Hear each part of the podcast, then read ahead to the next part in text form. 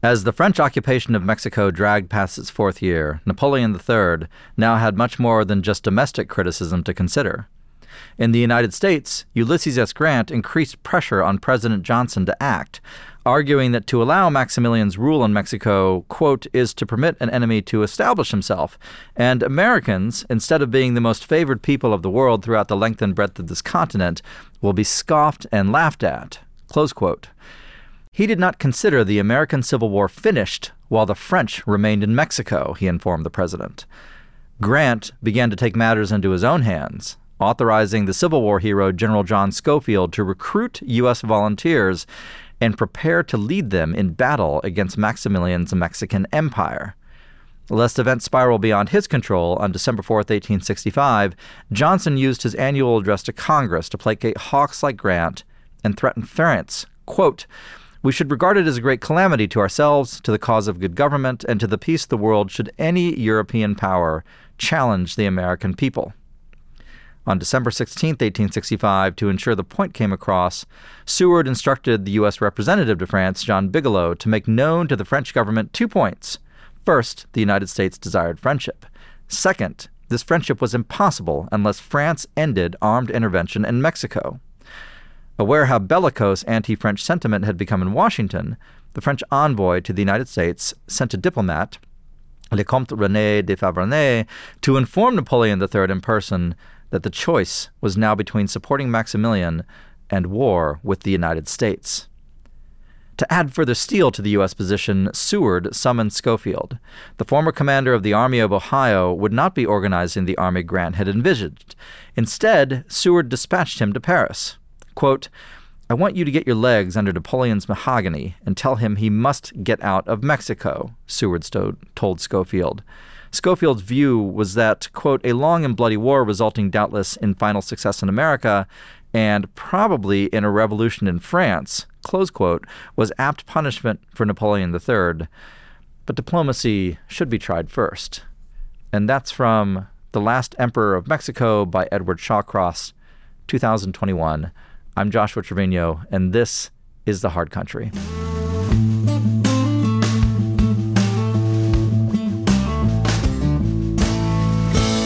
Hello, everyone, and welcome to the Hard Country podcast. My name is Melissa Ford, and I'm a policy director at the Texas Public Policy Foundation. And I am joined by Joshua Trevino, the foundation's Chief of Intelligence and Research. Josh, thank you so much for reading those paragraphs uh, about the exploitation. You said it's about the exploitation of Mexican dysfunction by foreign actors. So thank you for reading that. We will definitely get into a little bit more on that later. But I just wanted to start the episode by acknowledging that this is our very first episode where we're both not in the studio and uh, we're filming by Zoom yes. today, which is very different than anything we've done in the past. We're not even on the same continents as one another. Where are you now? I am in Bolivia.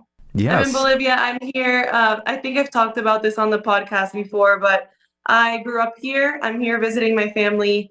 Uh, came home for a family wedding, and so we just figured it would be a good opportunity to try for the first time to film over Zoom and maybe for me to get to talk about Bolivia a little bit. Yeah, well, you know, it's it's it, it is so interesting. Bolivia and, and and you're in Cochabamba, which which I have to tell you uh, is not a town I had ever heard of before meeting you before in my life.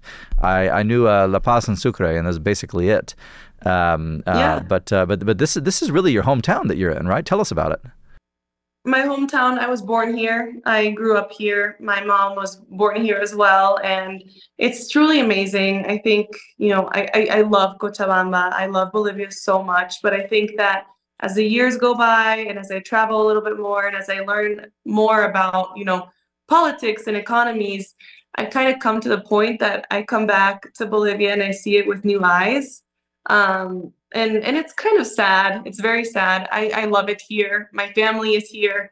I will always come home, and I will always love so many things about it. But uh, just just coming back here makes me realize how how very problematic Bolivia is, and and how very problematic Bolivia has always been, and how badly things have gotten since since 2006, right? Since Bolivia took a turn. Um, what happened in socialism. 2006, just for the benefit of our of our viewers? yeah so so that's when Bolivia started deteriorating exponentially because that's when Bolivia elected a new president, a socialist president. Uh, not a lot of people know a lot about Bolivia. We've talked about this. I feel like it flies under the radar in a lot of international conversations. It flies under the radar in, in general. Like a lot of people don't even know where Bolivia is. Uh, but I love being able to have conversations with a lot of Americans and explain to them what Bolivia used to be like, what happened with Bolivia. Uh, but I, I will say, I think a lot of how Bolivia is has always been there. Bolivia has always been a very problematic country. We have always had, for example, we've always had a lot of protests.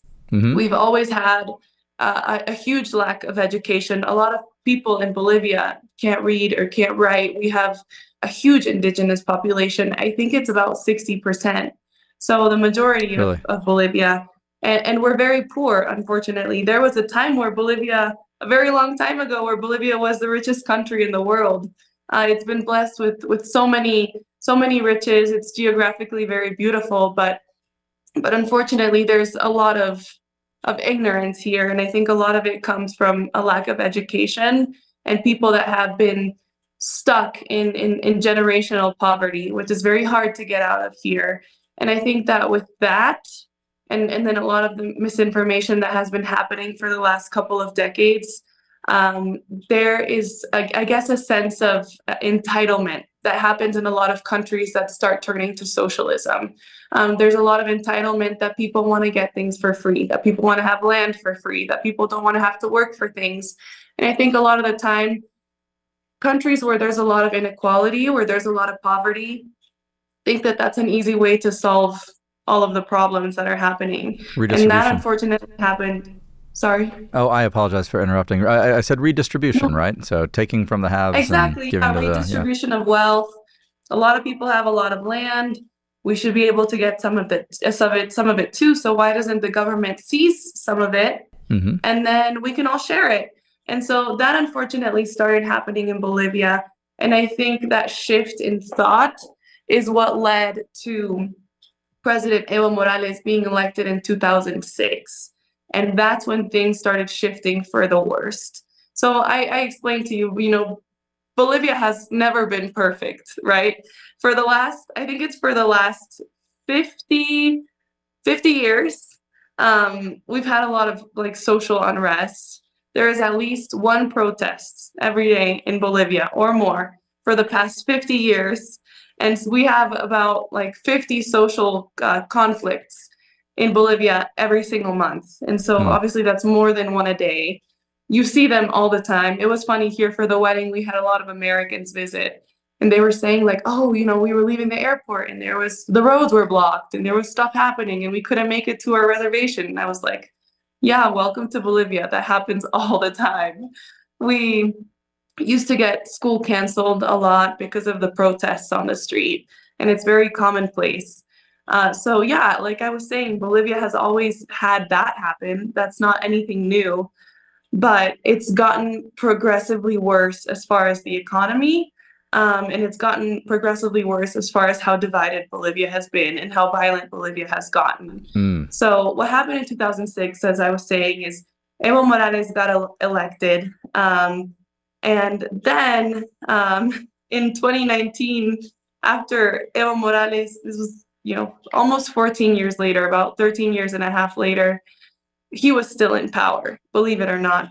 There was a time that Bolivia only had presidents for one term and then eventually that shifted to two terms.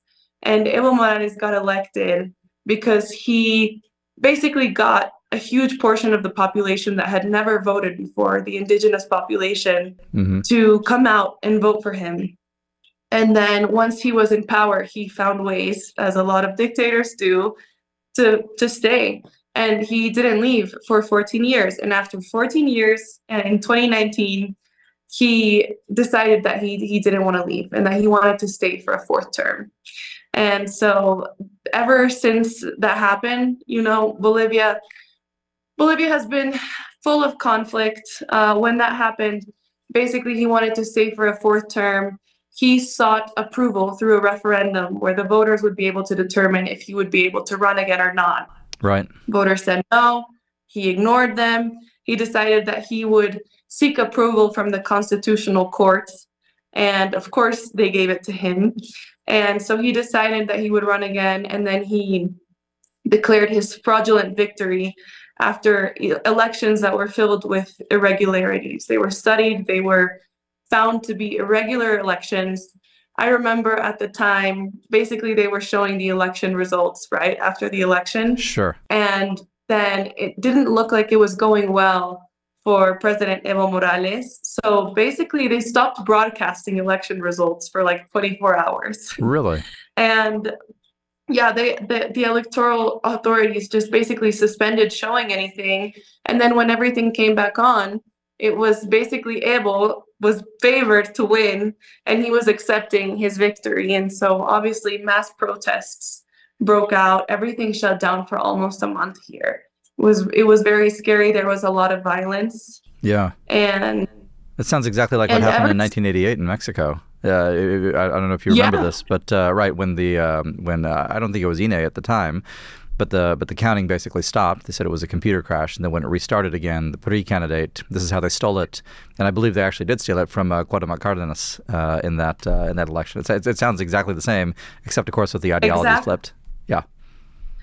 That's yeah, that's interesting that that has happened before in different countries, but that's what happened here and it's it's almost extra terrible because it shouldn't have happened to begin with he shouldn't have been allowed to run to begin with but he kept finding ways to be allowed to do it one of the excuses one time was uh, that it was racism not allowing him to run and it was his mm. human right to be able to run even though he had already served his terms but anyway, uh, people people weren't taking it. They were fed up. Bolivia was not on a good path, and people decided that they would again protest. And they didn't allow him to get away with it. People took to the streets for like a month. It was very violent. Schools were out, and eventually, they they found serious irregularities again with the election. Uh, I believe it was that the Washington-based uh, Organization of American States that came out and said this is not legitimate. And eventually, you know, even the police turned and Morales had to flee Bolivia. And a lot of people celebrated at the time. However, since then, you know, like a year later, his party has returned to power. Right now, we're still ruled by the socialists. Uh, we have President Luis Arce now, which is also you know, very far left socialist, um, uh, a good friend of all the socialists, a member of the Foro, uh, Foro Sao Paulo. Mm. And we, we did have a, a right wing uh, president during that, that gap of about a year. Um, and she's now in prison under horrific circumstances, as pretty much any opposition here ends up. I didn't know uh, that. All of the I didn't know she uh, ended president. up in jail. Sorry? I apologize. I said I didn't know she ended up in jail. I knew that she had a tough time because uh, she was the immediate successor, yeah. wasn't she? And then yes, exactly. Yeah. I knew. Yep, she is in jail, and then you know, you know, it's very sad because right wing forces do often end up that way, especially especially in modern politics in Bolivia. Uh, she she tried to run. She didn't have the, the, the popular support. She ended up in jail because she was the opposition. And then there was one other person who was very well liked, someone from Santa Cruz, his name uh, Luis Fernando Camacho. He was very well liked. He actually won 14% of the vote because he was one of the, the big voices that stood up to Evo Morales when all that stuff was going on in 2019. He is also now in jail uh, since the, the former party, Movimiento al Socialismo is what we call it, mm-hmm. returned to power they took a lot of the opposition that you know stirred up people to protest the the right. unjust elections in 2019 and charged them with terrorism um, for protesting against that and for inciting inciting violence and so you know bolivia is the kind of country unfortunately that you know persecutes all political opponents and there's a there's a big disregard for due process. That's something i've always admired in the united states due process. Mm-hmm. but in bolivia a lot of the time we see bolivia failing to uphold any any sort of rule of law and failing to protect any human rights. And so unfortunately that's the reality. Um, and yeah bolivia it's it's it's sad and right now it's it's not doing well economically. It was very hard hit by COVID. Um, places closed for months, and, and people here can't afford to miss a paycheck. And so people people are very much struggling. Uh, there's still a lot of fear because there was so much death here that was also caused by COVID. We don't have the same amount of resources that you know Uh, states in the US have. And so a lot of people did die, and that left people paralyzed with fear. I was just, you know, walking around the city this week and I noticed a lot of people still wear face masks. Oh, a lot of people still don't want to get close to other people. Yeah, believe it or not, seems like forever ago in the US, it's it's it's very much not forever ago here. You know, in in uh, in Mexico, one of the things that we saw, we, we, we didn't actually see it that much in 2023, but up through 2022, uh, you saw face mask use in Mexico City was very robust, uh, very common, yeah. and and one of one of our um, contacts there in Mexico City explained it to us, and he said it's it's sort of the opposite phenomenon of what you see with people who still wear masks in the United States because you do you still see people who are out there and they're either uh, some some minority have legitimate health concerns but but but overwhelmingly it's it's it's kind of a political signal at this point more than anything yeah. else. Um, uh, but but what was explained uh, th- this will go into a question for you uh, but what was explained to me that in Mexico it was a phenomenon of distrust in public institutions. So um, mm-hmm. uh, essentially, there, there was a critical mass of people who would actually mask up as soon as the public health bureaucracy or the city government or the state government said that COVID was under control. Like that was the signal to, well, definitely now we know it's a problem because and yeah. they and they put the masks on. Is that do you, do you see something similar happening? Uh, kind of this counter signaling with the population there in Bolivia. Yes, definitely. I think I think that's maybe half of it. And then the other half is people actually listening to the government that wants a lot of people to continue living in that fear. Mm. Um, during COVID, you know, there's a lot of theories, but during COVID, they kept people at home. Like you weren't able to leave your home during COVID, except for once a week at your given time, depending on what number your ID number ended in. Oh, wow. Uh, so the government had a lot of control over who would be allowed on the streets if you were out on the streets, you would get arrested. And so there's a lot of theories here that it, that the government benefited so much from being able to do and move whatever they wanted because they had full control over cities that they still want to keep kind of people crippled with fear so that when they say something people obey and so right now there's still a lot of fear being instilled in people about uh, from covid um, from the government about covid and so it, it, it's interesting to be back here and to come from the US where it feels like, you know, everything's fine. We're all over COVID and to get on a plane to Bolivia and be asked to put a face mask on. So how interesting. Yeah, how interesting. Bolivia, uh, COVID aside, I think, you know, I could I could spend hours uh, talking about the, the, the politics here and and maybe yeah. someday we will. Uh, but I know that there's a lot to cover, but I just really want to make the point that I think that what's happening in Bolivia is actually really important, and what's happening in Latin America is really important. And I think that a lot of people in the US don't realize it. It seems like something irrelevant that happens that's so far away. But I think that with the current administration in the US and with what we're seeing as, fi- as far as this this shift in thought a lot mm-hmm. of the mm-hmm. time in the US with people becoming more okay with with government overreach or even you know becoming more open to the idea of a socialist country. I think that knowing what's happening in latin america and being aware of the political affairs here is more important than ever for people in the us they need to know that there's a socialist network that's taken over south america and they need to know what it's caused and you know we've talked about the um, foro sao paulo before in our podcast. But I don't think people realize how far it has spread. And so I think it's important for us to keep talking about this on our podcast.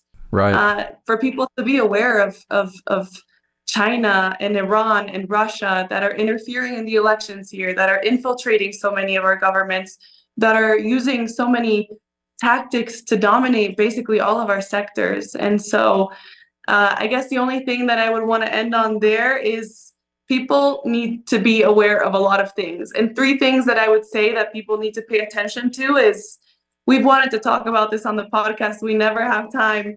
One of the things is the elections that just took place in, in Paraguay, in Paraguay in, in late April. Oh, and the victory of the of Santiago Peña, who is actually that was actually a very positive thing. And so I I would just say people like need to pay attention. Like let's find ways to talk about Paraguay to support Paraguay because this could be the start of maybe like a rightward shift in Latin America. And in Argentina uh, as well, actually, they had. Uh, I mean, Argentina, I, uh, it was, exactly. first round. Yeah, but very interesting outcomes there. Yeah, and maybe that'll be a way to balance the scales a little bit because now Brazil, we can't count on Brazil anymore. Yeah. But there's that, and then and then let's let's all p- pay attention to the elections that are happening in other countries as well. You know, as we know, Spain held their like snap general elections. That's Uh, right. that's something we've wanted to talk about too. That was, I think, on the 23rd of last month. Yeah. Uh, but they're now in kind of this political gridlock, well, as they. we know, because the I- I results know weren't what expecting. Oh, sorry. I, I- don't know if you saw in the past few days. Uh, I mean, you've been you've been out and about in, in uh, Cochabamba, but uh, uh, it it, it uh, turns out that the uh, the the Catalan independence folks. Um, I, I asked the forgiveness forgiveness of any Catalonians who are listening to this. I don't know how to pronounce this. Junts, Junts, Junts. I'm not sure. J U N T S Yeah. is the name of the party, and it's controlled by effectively the Catalan secession leader, who's currently in exile uh, in Brussels. But they've made a deal, and it looks like um, Pedro Sanchez is going to be back as the socialist prime minister of uh, of Spain. Oh, Very interesting outcomes. You know that that that that uh, although it's kind of orthogonal to what I wanted to ask you about, but uh, I'll just comment on that briefly. Uh, that election uh, required the two biggest right-wing parties in Spain to uh, to basically form a coalition to have a majority. Uh, Work so we'll together. get- yeah, to work together. So Partido Popular, which I would describe as center right, and then there's uh, what's called the Vox Party, which uh, is, uh, I mean, honestly, to an American conservative, uh, what Vox advocates would be nothing particularly unusual. In a European context, it continually gets described as far right. I think that's very inaccurate. They're proud of Spain, therefore traditional values, the church, everything, you know, normal marriage and things like that. And so they they um, uh, uh, they are, uh, but they're described as far right. What ended up happening and I would encourage listeners who are interested in this to actually go look at it because it's an object lesson that applies beyond Spain. Uh, is is that uh, Partido Popular uh, expanded uh, its its share of seats in um, uh, in the Spanish legislature by quite a bit, but they did it uh, largely by cannibalizing seats from Vox. Uh, and so Vox uh, collapses, and they don't actually expand uh, the coalition on the right. Uh, and so that's it's uh, it's almost a tragedy. Uh, there will Yeah. not be there will not be a uh, conservative government uh, in Spain now. We're going to have a continuance of more of the same. It'll be a fragile coalition. They'll probably have, you know, my guess is another election within, you know, 12 to 24 months. Um, but for now, the left has hung on, and it has hung on in no small part because of operational errors on the Spanish right. Yeah. Yeah, interesting Yeah, stuff. and it's sad because that's definitely not what anybody had predicted to happen. Right, right. It isn't. It isn't. But uh, you know, you you read your own press and you become complacent, and uh, this is the kind of thing that happens uh, in the realm of politics. So, no one else to blame but to look inward. I, I want to ask you two questions, if I could, Melissa, on uh, you, know, you being out there. Um, uh, so, so, so, question number one. Uh, you know, you've talked about the socialists, you've talked about the left, and everything in, in, in Bolivia and the rest of, of South uh, South America and Latin America writ large. Um, one thing that you haven't mentioned, uh, though, except uh, you kind of referenced it in passing, is this ideology of um, uh, indigenismo, right? Uh, so, so which is which is sort of this this belief. I'm not even sure how to accurately synopsize it, but this belief that um, policy and politics ought to have a positive preference for uh, indigenous peoples, uh, which is which is a little bit academic in you know in like the United States, but in a place like Bolivia or Mexico or something like that, where there are these very large uh, indigenous populations, it becomes a real political force. Can you talk a little bit about that and uh, and, and and the politics of that and kind of what it what it leads to? You know, you know, offhand, it, it doesn't seem like anything that that uh, that like we as classical liberals or conservatives in the American context would be against necessarily, um, uh, but uh, it, it, seems to time and time again be uh, leveraged and exploited by uh, actors on the left. Why is that? Can you can you talk a little bit about that? Well, yes, it's been interesting. That wasn't really something that any of us here had heard of before uh, mm-hmm. until Evo because as I was telling you, Evo mobilized the, the, the, the, whole indigenous population because Evo was the first indigenous president that Bolivia ever had. Ever, really? And he, ever, yeah. That's extraordinary. okay, one. sorry, go ahead. Yeah. yeah. And and again, the indigenous population didn't used to didn't used to vote. A lot of them live out in the countryside. A lot of them don't read or write. And so he being indigenous, him speaking uh, the native language of a lot of indigenous people here, Quechua, Aymara, he mobilized a lot of people to come out and vote for him. And the first time he was elected, that's the reason why. And a lot of people, not just indigenous people, a lot of people supported him because they thought that he would create real change and maybe create a middle class, which is something that we we never had here before. Mm-hmm. There was a huge gap here between between the the wealthy class and then the very poor indigenous people here. And I think everyone in Bolivia wanted to see that change. And so when he was elected, there was a lot of hope that that would happen. And what ended up happening is there was a lot of resentment that was created. Um, he spread a lot of a lot of hate, a lot of division, um, encouraging people from indigenous roots to basically like take back what is rightfully theirs. So so land, um, you know, natural resources, all of that, and then he made promises that uh, he would help them take back what was theirs. And then he started with the threats of he would start seizing land, he would start taxing the rich. You know, mm-hmm. a lot of the kind of language that we hear a lot, even in the US, that people want to see, right? Like, let's yeah. tax the rich, let's do this, let's do that. And so that started happening here. And then there started being like this kind of glorification of like what it was to be indigenous. He started flying the, we have this flag here that we call the Wiphala. You might have seen it before. It's like it's a checkerboard, kind of, like a rainbow checkerboard. Yeah. Exactly. It's like yeah. a huge rainbow checkerboard with different colors. And it's, I think the meaning behind it is actually really beautiful. It was the meaning of like how diverse Bolivia is, how many cultures we have, how many different languages we have, like the native people, that all, all of that. But it was it was taken and it and it was used to promote like pretty much the superiority of of the indigenous population here in Bolivia. And Evo started doing things such as requiring Quechua to be taught in schools instead of English, for hmm. example. Hmm. Like one one little thing. Uh, before schools would teach English, it's the most spoken language around the world. It benefits kids. It helps kids get into better schools, get better jobs. Yeah. But instead, even in private schools, even in the American school that I went to, we were required to learn and take Quechua so that we would have to basically like learn how to communicate with the native population, but they wouldn't need to learn Spanish to communicate with the rest of the population. And so there was a shift in little things like that. Uh, I remember there was talks about seizing land.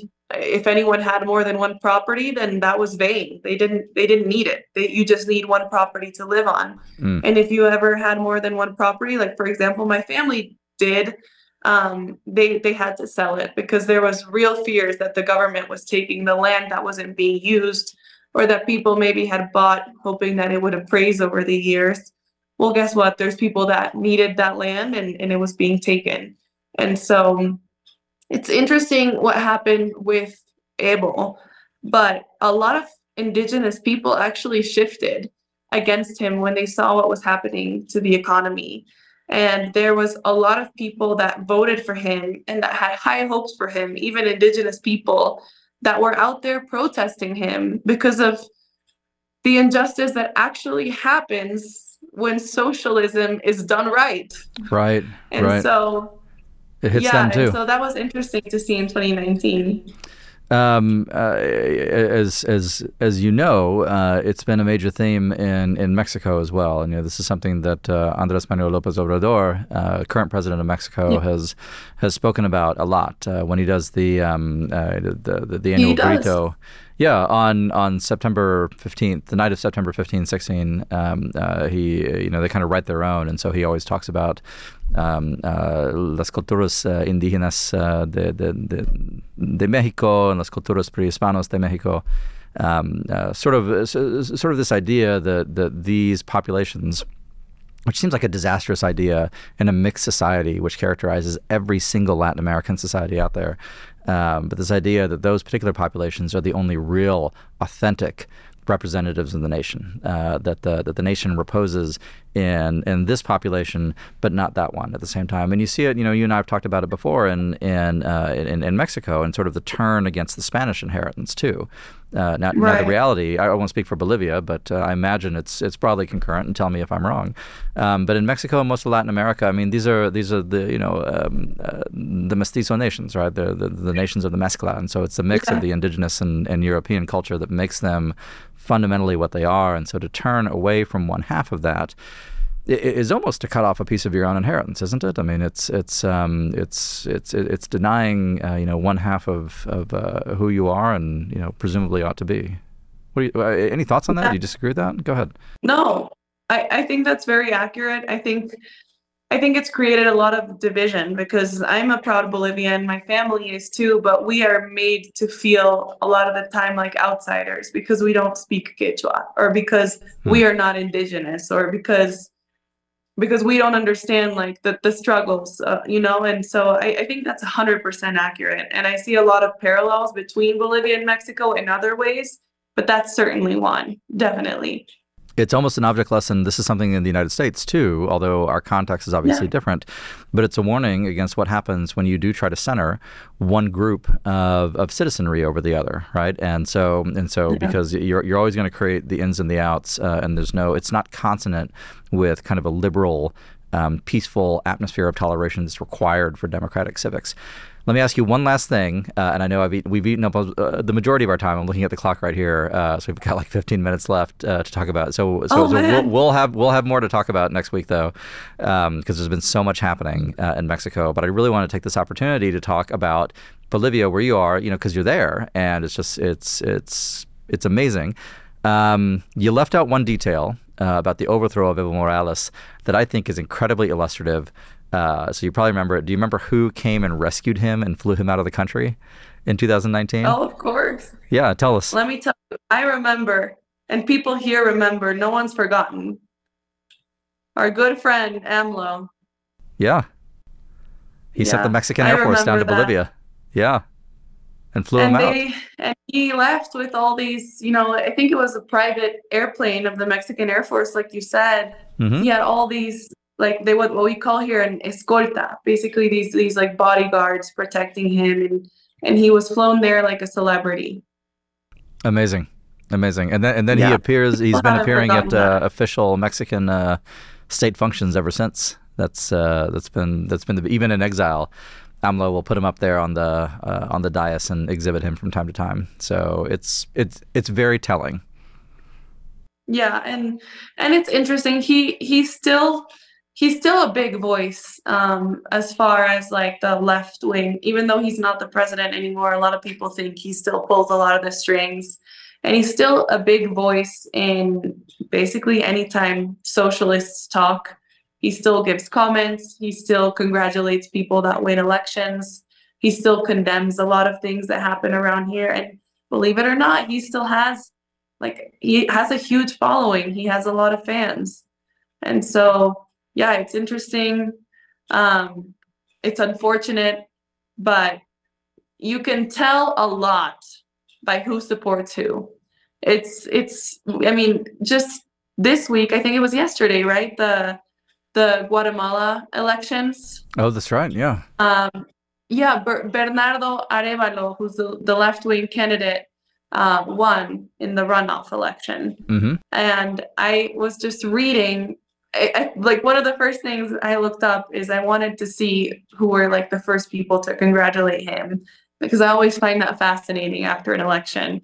And sure enough, like all the left wing leaders were tweeting out and celebrating, and that includes Bolivia, that includes Mexico, that included Honduras, that included that included Taiwan. And and I think that's very telling. So again, I know we're wrapping up the, the Bolivia talk a little bit, but we can continue talking a little bit more about it next week. But I guess I would just encourage people to to realize how much these things affect us. I know they're far away, but they're very relevant. We need to be aware of what's going on so that we can find ways to help and yeah. and uh, not not just to help because we want to help them, but because the things that are happening in Latin America and the things that just happened in Guatemala will affect the U.S.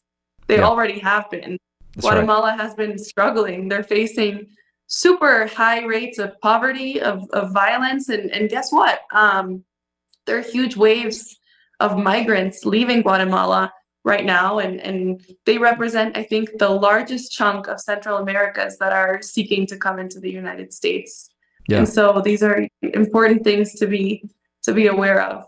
And another quick thing that I, I guess I wanted, we never got a chance to talk about this on the podcast, but I wanted to touch on is um, the assassination of the Ecuadorian presidential candidate, Fernando oh, yeah. Villavicencio.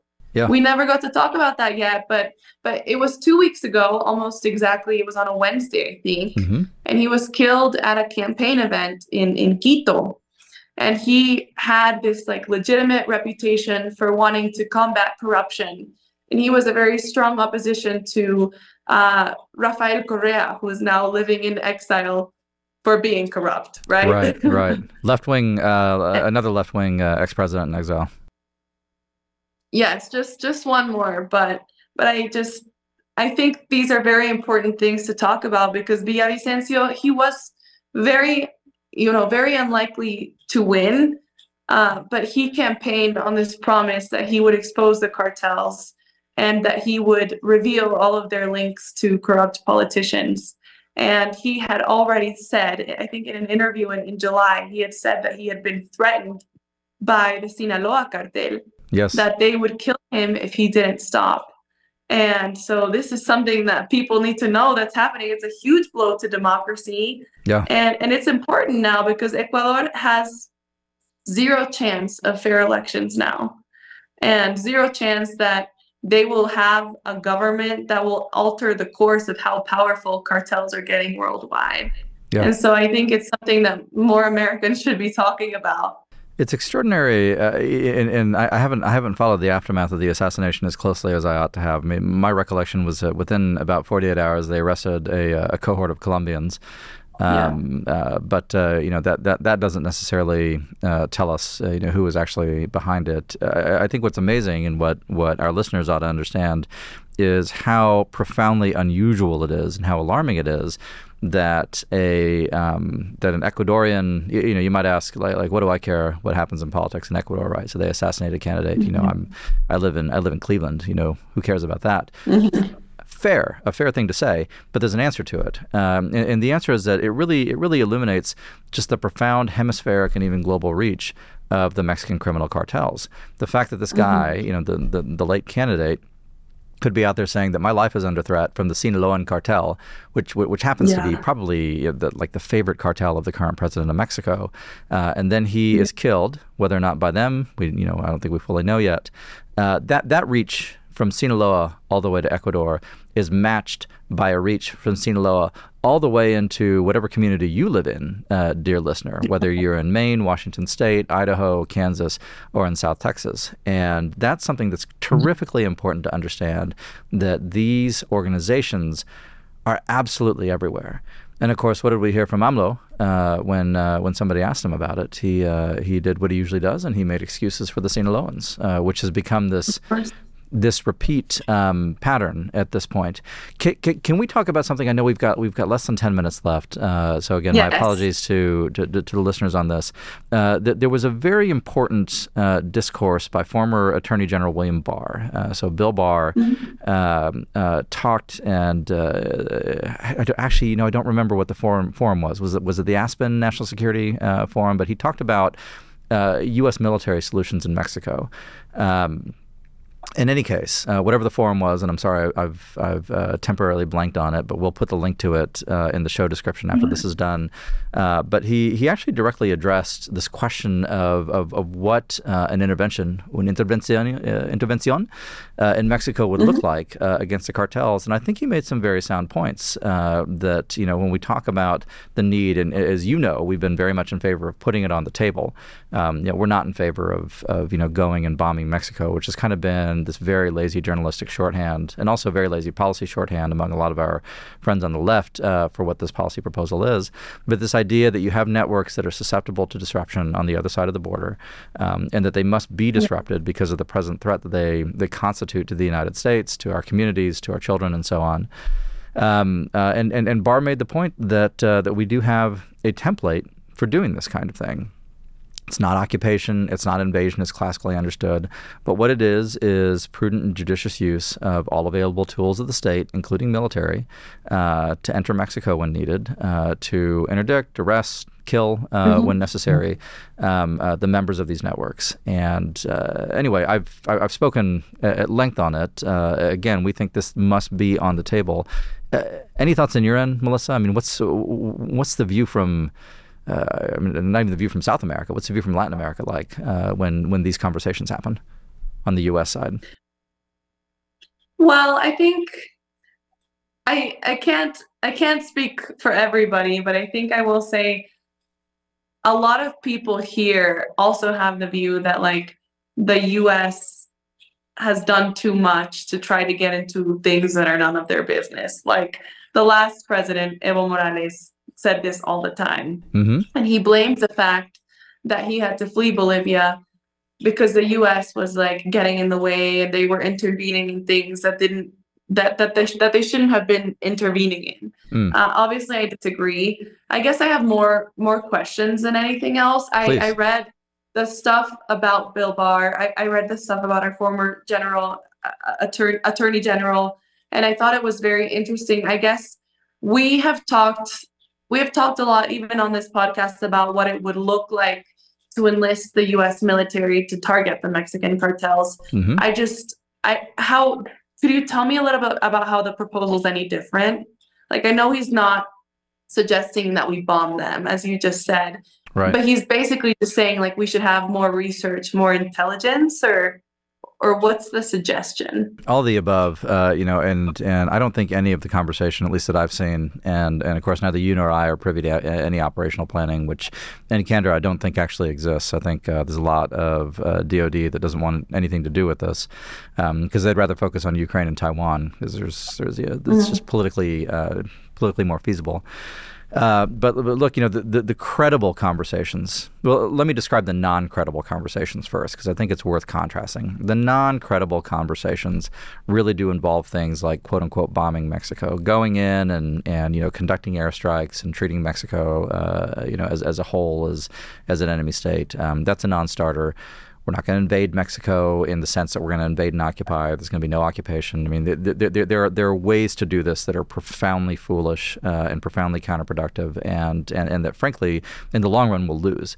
You know, you know I started with, with, with this book, The Last Emperor of Mexico, which is about a European power trying to occupy mm-hmm. Mexico uh, and eventually failing. Now, they failed in, in no small part because the United States ensured that they failed.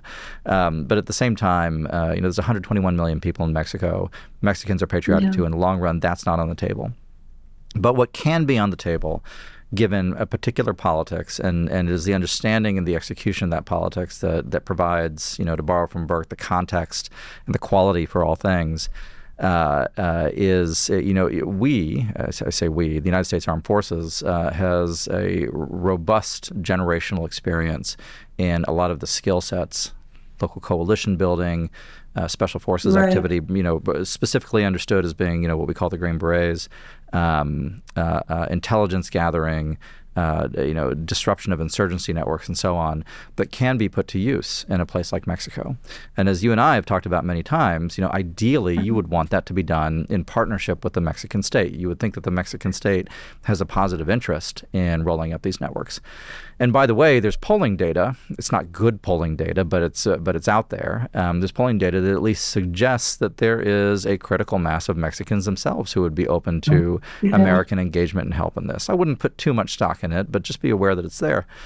So uh, you know we, we we do that, and that would be the ideal scenario. And I think this would be not to speak for Bill Barr, but I think this is probably what he would like is is is to have that partnership with the Mexicans. Now, in his remarks, he said, and he's right about this, that right now there is no partnership with the Mexicans. I mean, there, there just isn't. On an yeah. official basis, uh, uh, there is just a complete collapse of trust and and real operational uh, competence in, uh, in in the Mexican side. And so and so in the absence of that partnership, then what become the kind of the policy drivers and kind of the policy defaults that you have to work with? Uh, well, the United States of America uh, has an obligation to protect Americans um, with any tools at its disposal within the bounds of prudence. And one of the things that the, the United States needs to consider is using those tools and understanding that ultimately our respect, and, and we ought to respect Mexican sovereignty, by the way, there's no question about that. But our respect for that sovereignty ought not properly extend any further than the Mexican state's own respect for that sovereignty. And the reality is that the Mexican state does not respect its own sovereignty, having ceded 30 to 40, maybe 45 mm-hmm. percent of its own territory to the cartels.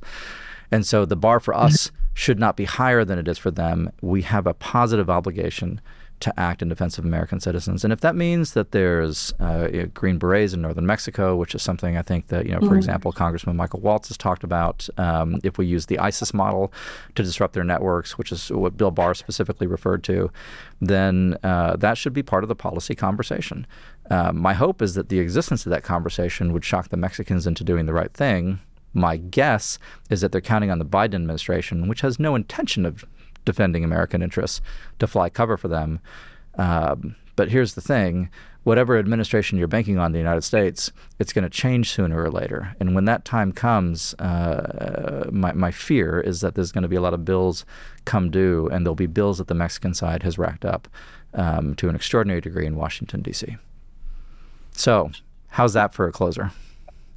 Can we? Can, I think that's great. Can we end on a happy note, though? Unfortunately, as always, we have so much left to cover. But wait, wait, wait, we'll be wait. back next week. Wait, no, no, no! Don't stop recording yet, Jefferson. I want to ask one last oh. thing because I want to end on a happy note. Oh. It's been broiling here in the United States. Right now, it is. Let's see. It's 104 degrees in Austin, Texas. Tell wow. me about the weather. Tell me about the weather on the Altiplano in Bolivia. How is it? It's perfect. It makes me realize how spoiled I've been all these years and haven't realized it.